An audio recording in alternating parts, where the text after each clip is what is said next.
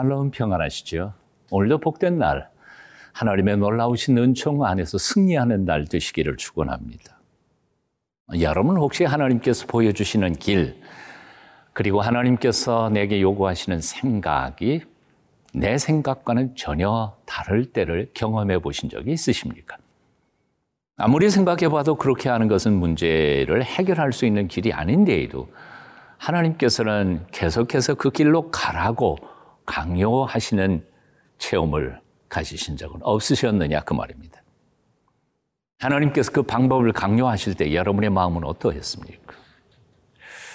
예레미야를 통해 하나님께서 이스라엘 백성들에게 보여주시는 길, 죽는 길과 사는 길, 둘 중에 하나를 선택하라 하시는 말씀은 그 어느 것도 이스라엘 백성들은 선택하기 쉽지 않은 길이었습니다.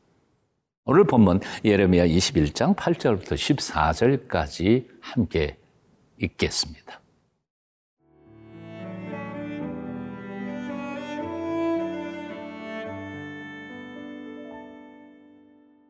예레미야 21장 8절에서 14절 말씀입니다. 여호와께서 말씀하시기를 보라 내가 너희 앞에 생명의 길과 사망의 길을 두었노라. 너는 이 백성에게 전하라 하셨느니라.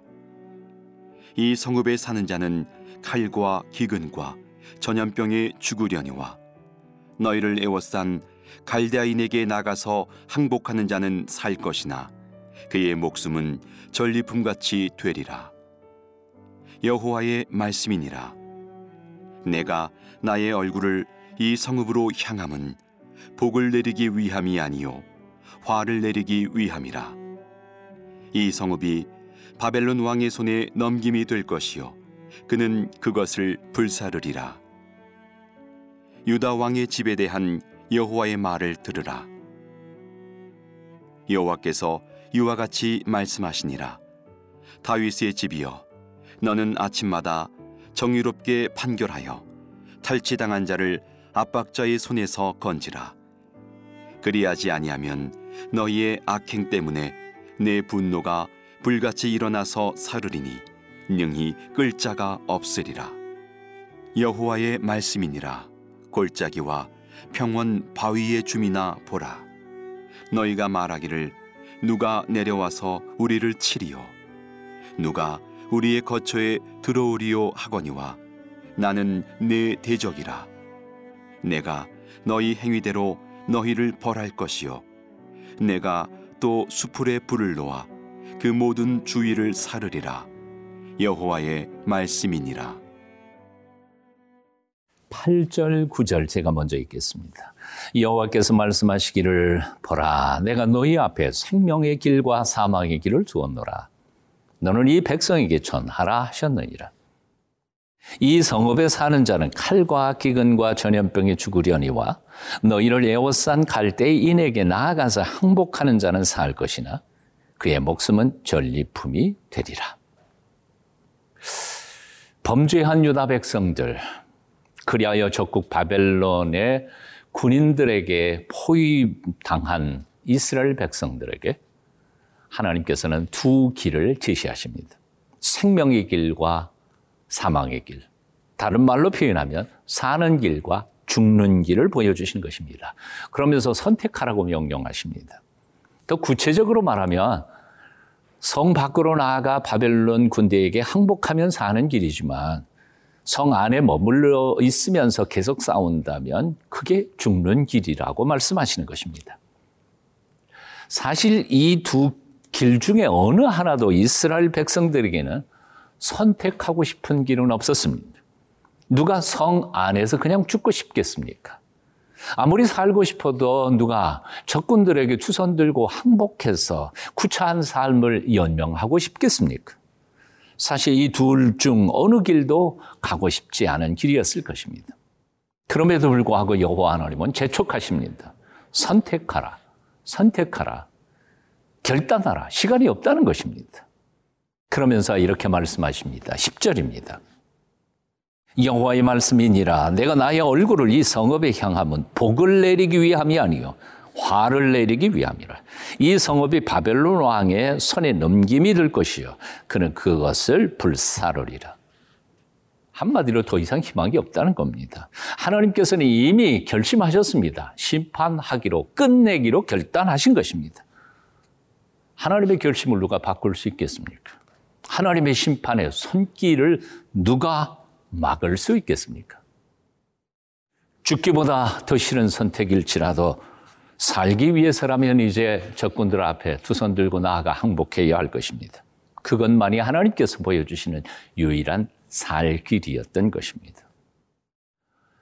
도대체 어쩌다가 이런 일이 그들에게 임하게 된 것입니까? 이유는 간단합니다. 그동안 유다 백성들은 하나님의 말씀에 귀 기울여 살지 않았습니다. 순종하지 않았습니다. 말씀대로 순종하며 하나님의 뜻을 온전히 이루지 않았습니다. 오히려 그 말씀을 무시하고 거역하고 제 멋대로 본능대로 살았습니다. 하나님을 향한 온전한 신앙은 회복하지 못한 채 우상 숭배하고 그들을 구원하신 하나님의 마음을 아프게 했습니다. 그 죄악의 냄새가 온 하나님의 택한 도성인 예루살렘에서 어, 더럽고 부패한 아, 냄새로 하나님의 코에 에, 찔리게 될 뿐이었습니다. 하나님께서는 이제 당신의 백성들을 처절한 선택을 강요할 수밖에 없으셨던 것입니다. 이제 우리 자신을 돌아봅니다. 요즘 여러분의 삶은 어떻습니까? 정말 이렇게 살고 싶지는 않았는데 그렇게 원하지 않던 모습으로 지금 살아가고 있는 것은 아닙니까? 지난 날을 돌아보십시다.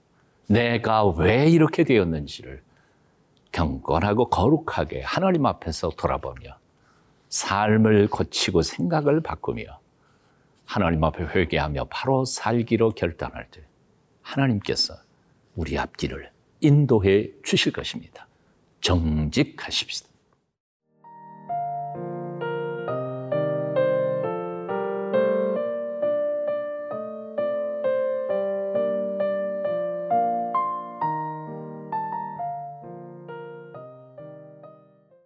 하나님의 사랑을 받던 예루살렘, 의의 백성 유다가 어찌하다가 이렇게 내몰리게 되었습니까? 어쩌다가 이렇게 선택 아닌 선택, 최악의 선택을 해야만 했습니까? 여호와 하나님께서는 유다 왕의 집에 다시 한번 경고의 말씀을 주십니다. 11절 12절이죠. 유다 왕의 집에 대한 여호와의 말을 들으라. 여호와께서 이와 같이 말씀하시느니라.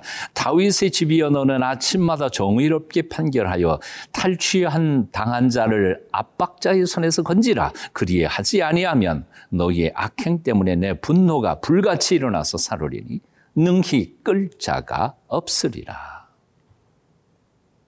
다윗의 집 유다 여왕가에 주시는 하나님의 명령은 한마디로 정의로 나라를 다스리라는 것이었습니다. 그 땅에 사는 사람 중에 억울한 사람이 없도록 하라는 겁니다. 힘 있다고 함부로 남을 압박하는 일이 없도록 하라는 것이었습니다. 만일 그렇게 하지 않는다면 하나님의 분노가 일어나 모두를 살을 텐데 아무도 그 분노의 심판을 가로막을 수 있는 자가 없을 것이라고 말합니다.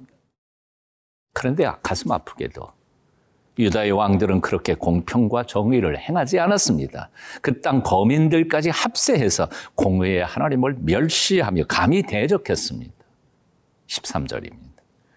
여호와의 말씀이니라 골짜기와 평원 바위의 주민아 보라 너희가 말하기를 누가 내려와서 우리를 치리요 누가 우리의 거처에 들어오리요 하거니와 나는 내 대적이라.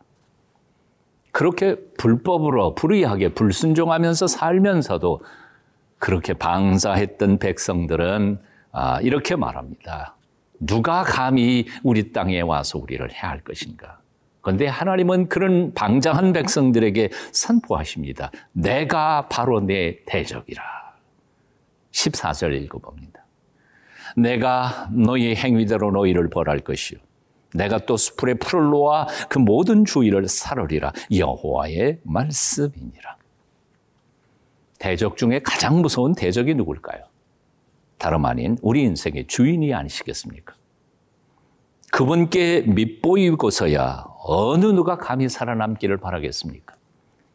이런 점에서 유다 백성들에게 가장 큰 위협은 바벨론이 아니었습니다. 바로 그들을 애굽에서 구원하여 오신 구원자이신 여호와 하나님이셨습니다. 그 하나님의 말씀대로 살지 못한 그들에게 이제는 하나님은 더 이상 구원자가 아니라 심판자가 되시는 것이었습니다. 이런 점에서 바벨론 느부갓네살은 단지 하나님께서 들어 쓰시는 몽둥이일 뿐이었습니다.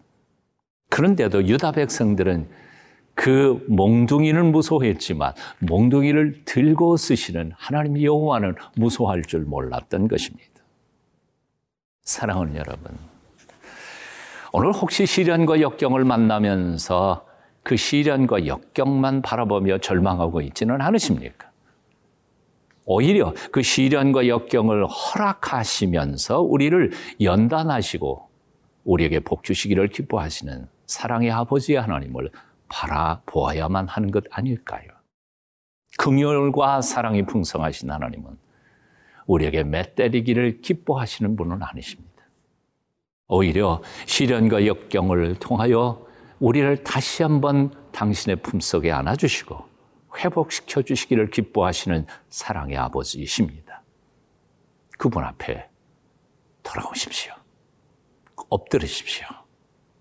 주께서 회복시켜 주실 것입니다. 기도하겠습니다. 우리가 올곧게 살아가기를 원하시는 아버지의 하나님, 잘못 곁길로 나아갈 때에도 우리를 버리지 말아 주시고, 미숙하고 어리석은 우리를 불쌍히 여겨 주시옵소서. 매를 들어서라도 우리를 구원의 길로 인도해 주시옵소서. 예수님 이름으로 기도합니다. 아멘.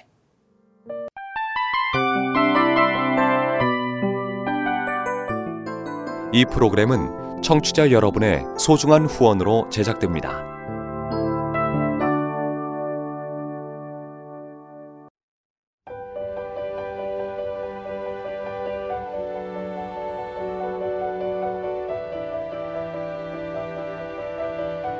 세상에는 수많은 교회들이 있지만 더 깊이 있는 말씀 강해를 찾기 위해 크기로만 교회를 선정하지 않습니다. 보다 좋은 영적 콘텐츠를 더 많이 나누기 위해 방송비를 받지 않습니다. 1년 365일 복음만 전하고 싶어서 우리는 광고를 하지 않습니다.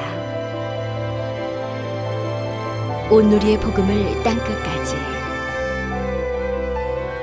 CGN TV와 함께 땅끝 선교사가 되주세요.